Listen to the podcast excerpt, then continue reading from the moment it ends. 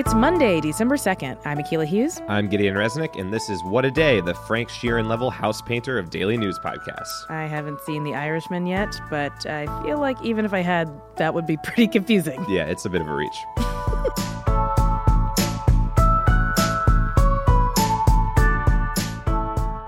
On today's show, surprise, an impeachment update, and some headlines. But first, an NRA backed gun rights case reaches the Supreme Court. Today, the U.S. Supreme Court will hear a major gun rights case, the first in almost a decade. Their decision isn't expected until June, but they'll hear arguments regarding a New York City case that, according to legal experts and New York State, should be moot. Akila, what's the background on this case? Okay, so it's an interesting one for sure. Back in 2013, the New York State Rifle and Pistol Association, which is part of the NRA, filed a lawsuit along with three city residents who were told by authorities they couldn't participate in a shooting competition in New Jersey or bring their guns to a home elsewhere in the state. One of the plaintiffs had two homes and wanted to move the gun from one to another.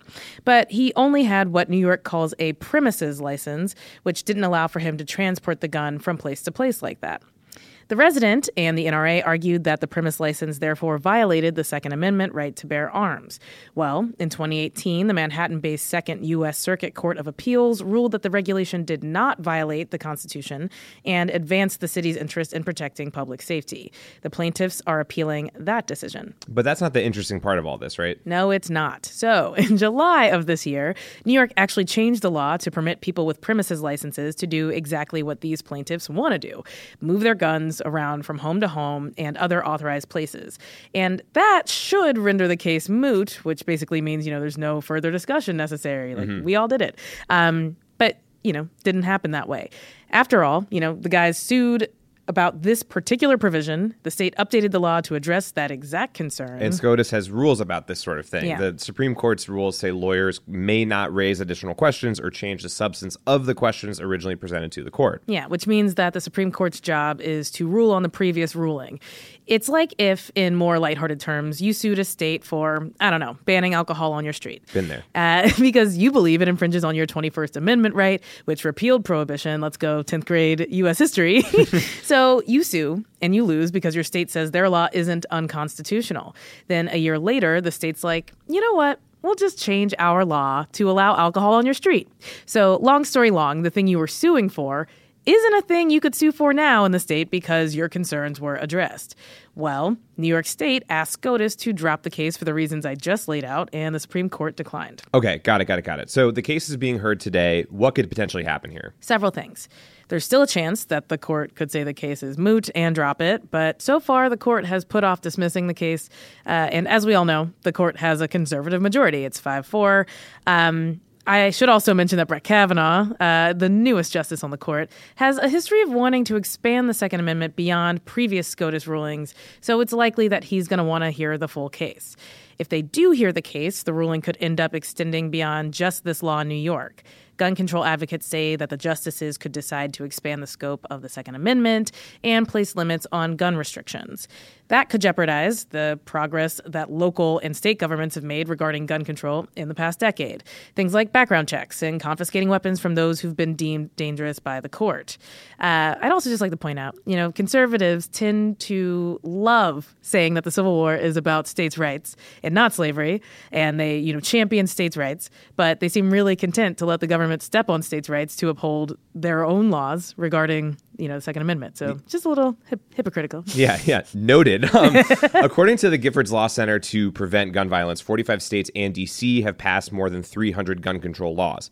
Now, deliberate inaction by congressional Republicans obviously has stopped the passage of federal laws. Yeah, this is obviously an area of interest to Americans who have overwhelmingly supported background checks and not allowing domestic abusers to have firearms. Uh, so it seems pretty clear then that the NRA doesn't actually care about what's happening in New York, since that's been settled, uh, but it is pushing this case forward, if only to make guns more accessible and have their membership go up. We'll keep following along, but I cannot stress this enough vote in the next election and not for Donald Trump, okay? RBG isn't going to live forever, and we can't let Trump appoint more justices and lower court judges. Okay, these are lifetime appointments. So this is bigger than any of our feelings about who the perfect Dem candidate is. Okay, it has to be. I want it to be your pick. I really do, but I also don't want you to check out if it isn't. Have you been to votesaveamerica.com yet? You know, it's got some really good info on how to vote next year and how to help stop the madness.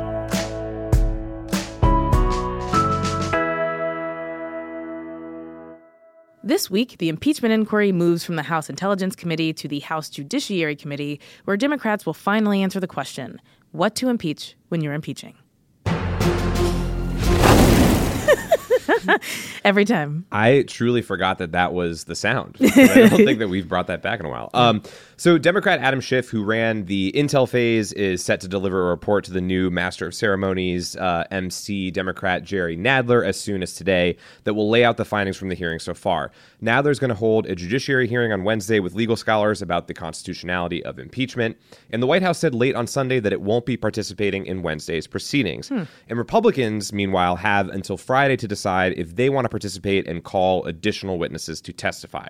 So we've got a new phase, we got some new faces, and Republican members of Congress have been amping up their criticisms of the process that Democrats have followed thus far. That's right. Mm-hmm. Congressman Doug Collins, the top Republican on the House Judiciary Committee, complained in an interview on Fox on Sunday that Republicans were not going to be given enough time to go through the findings of the Intelligence Committee's report. I have a question. Why are they hiding this stuff from us? If they think they have such a case, give us all the materials and don't let Jerry Nadler write a crazy letter that says on the 6th, let us know your, uh, who your witnesses are. We don't even have the information from, from the Intel Committee yet. This is why this is a problematic exercise and simply a made for TV event.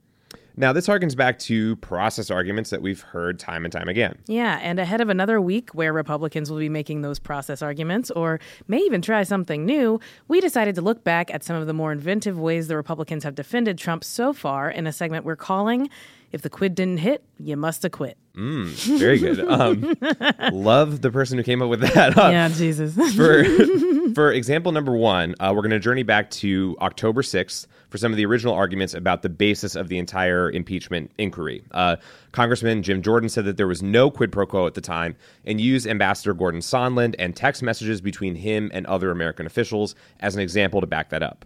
And when Sondland made his statement, George, the EU ambassador, Ambassador Sondland, made his statement, where he said, It's crystal clear, Bill, there is no quid pro quo of any kind. When he made that text message, you guys don't, you never highlight that one. When he made that, you know what Ambassador Volker told us about that text message? He said, We knew that was the truth, and he was speaking for us all, and that had, been, that had been the case throughout the negotiations. Now, of course, that came before Sondland revised his testimony to say the exact opposite, and a bunch of other witnesses confirmed as much in a series of public testimonies. The result of that was that some Republicans got more creative in the way that they mounted defenses for President Trump. Yeah, that brings us to example number two.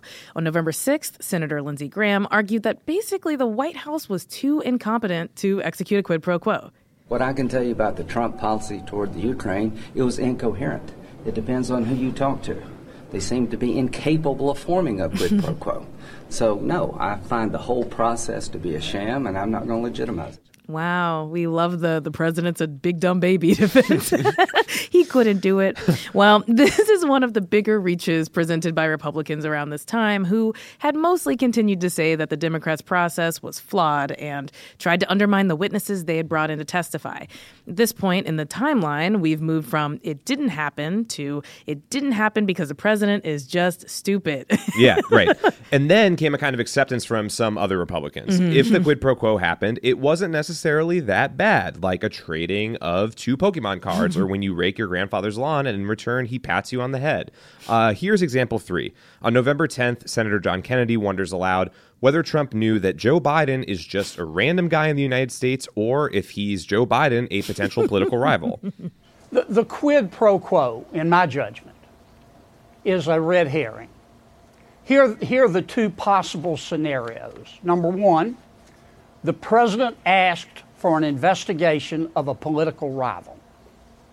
Number two, the president asked for an investigation of possible corruption by someone who happens to be a political rival. The latter would be in the national interest, the former would be in the president's parochial interest and would be over the line. All right. Um, so that is similar to what White House Chief of Staff Mick Mulvaney said during an October 17th press conference in which he changed his tune on whether a quid pro quo happened and said, quote, I have news for everybody. Get over it. Um, Mulvaney then had to put out another statement after that, basically saying disregard previous message. Yeah, I'm just playing. yeah, uh, I, I CC'd everyone on the email. I did not mean to do that. Uh, Republicans have also argued as well that because the investigations never got announced and because the aid was eventually released, it's all just no biggie. Yeah, I really can't wait to see how they jump through the hoops this week. Yeah, they're limbering up. Um, now that we've seen how the defenses have shifted over time, you, the listener, will have the exciting opportunity to see what new wonders await this coming week. Will it be President Trump has never used a phone? he has been too busy watching Jean Claude Van Damme action scenes to ask for anything besides the little clicker that moves that buff man on the screen. Or maybe simply Donald Trump does not exist. I have never even heard of that person before in my life. I love option three. And now to some ads. You ever scroll on Instagram and see a big fluffy white comforter, but you're not sure what that's about?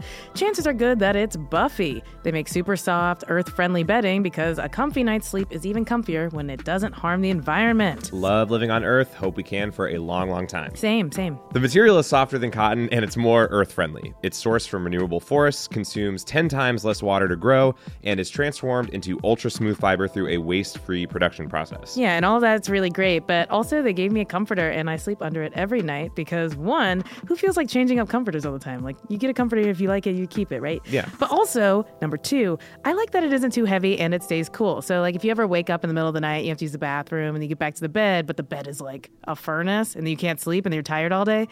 Yeah, I used to be like that too, but now my bed's like the other side of the pillow. Yeah, yeah. And uh, my friend KG used it when he stayed with me a few weeks ago, and we're still friends to this day, so that's good. Um, you can see what all the hype is about for yourself because Buffy offers a free trial, free shipping, and free return so you can try their products in your own bed before you commit to buying. That's right. For $20 off your Buffy bedding, visit buffy.co and enter WADPOD. That's buffy.co with the code WADPOD for $20 off.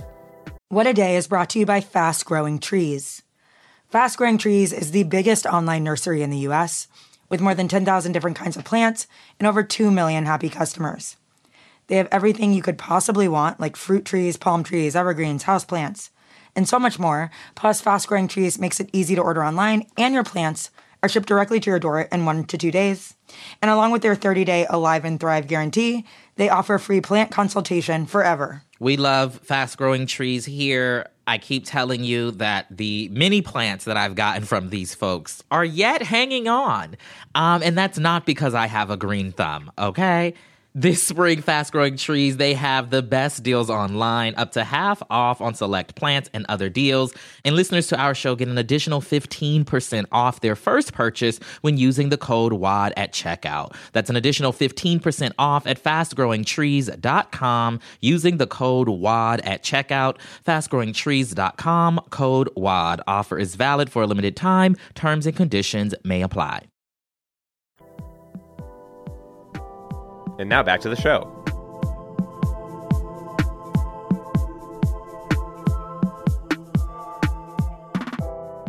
Let's wrap up with some headlines. Headlines. A gunman opened fire in a crowded area in New Orleans early on Sunday. Ten people were wounded. One person has been detained. This is the sixth shooting in New Orleans involving 10 or more victims since 2013. The city's mayor, Latoya Cantrell, came out with a statement saying, quote, when people resort to gun violence to resolve problems, it never creates solutions, only innocent victims and trauma. Right now, open carry is legal in Louisiana without a permit, but banned from certain public areas in New Orleans. The Prime Minister of Iraq, Adel Abdul Mahdi, officially stepped down over the weekend. His resignation comes after almost two months of unrest in the country. Protesters are frustrated by Iran's influence on Iraqi politics and their own government's violent crackdown on demonstrations. Mahdi's resignation was good news for protesters, but now it's up to Iraq's parliament to find someone to fill his shoes. Just one year after hiring her to host America's Got Talent, NBC announced that they would not renew Gabrielle Union's contract two weeks ago. Since then, there have been multiple reports that Union's dismissal came after she spoke up about a toxic work environment and multiple racist incidents on set. Union reportedly received numerous notes on her appearance and was told that her hairstyles were, quote, too black for NBC's audience which is crazy, but I guess NBC can't afford to lose their audience of seven people who accidentally tuned in when they were trying to find young Sheldon. Ambassador to the EU, Gordon Sondland, who you may remember from his role in the impeachment hearings, has been accused of sexual misconduct by three women in incidents that allegedly occurred between 2003 and 2011. Accounts of the incidents were published last Wednesday by ProPublica and Portland Monthly, and in each case they described Sondland making unwanted sexual advances on women who sought to do business with him. When the women rejected Sondland, he retaliated by withdrawing his business or pulling some other move from the classic bad man in power playbook, i.e., screaming at them over the phone. For his part, Sondland called the claims untrue, saying, quote, they have no basis in fact, and I categorically deny them. Call me Garfield, guys, but I don't like Mondays. But I love Cyber Monday. okay, so everything in the Crooked store, including our brand new merch, is 10% off today with code redacted. Yeah, re- redacted is the actual code. Great. Uh, plus, for today only, you can get a bag of holiday cheer for $5 just cuz. What is a bag of holiday cheer exactly? Well, the answer is on crooked.com slash store, so head over there. The answer is a tote bag. Uh, you guys are my friends, and I just, I don't like keeping secrets from you. And those are the headlines.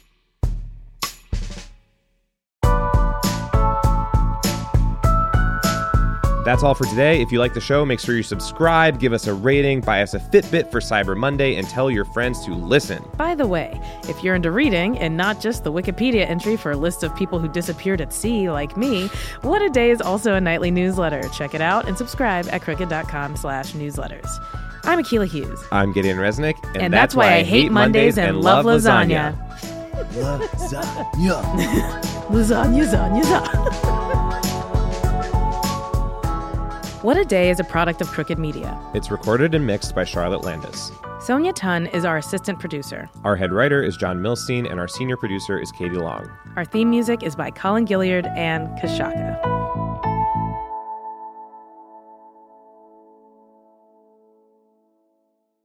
What a Day is brought to you by Bouqs. This Mother's Day, give mom her flowers. She absolutely deserves the best, and that's why you should send her farm fresh flowers from Bouqs. That's short for bouquets.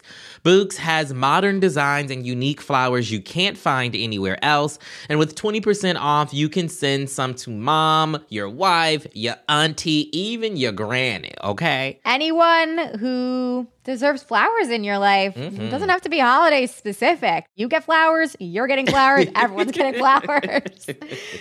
Go to Bouqs.com and use promo code WAD for 25% off. That is B O U Q S dot com, promo code WAD, Bouqs, promo code WAD. What a Day is brought to you by Ulta Beauty. This AAPI Heritage Month, Ulta Beauty is celebrating the joy of belonging, belonging to a community composed of intricate connections, belonging to our past and our future, to the heritage and birthright that is beauty. Ulta Beauty shines a light on the AAPI community, passing the mic to brand founders and creators to tell their stories centered on heritage, joy, and beauty.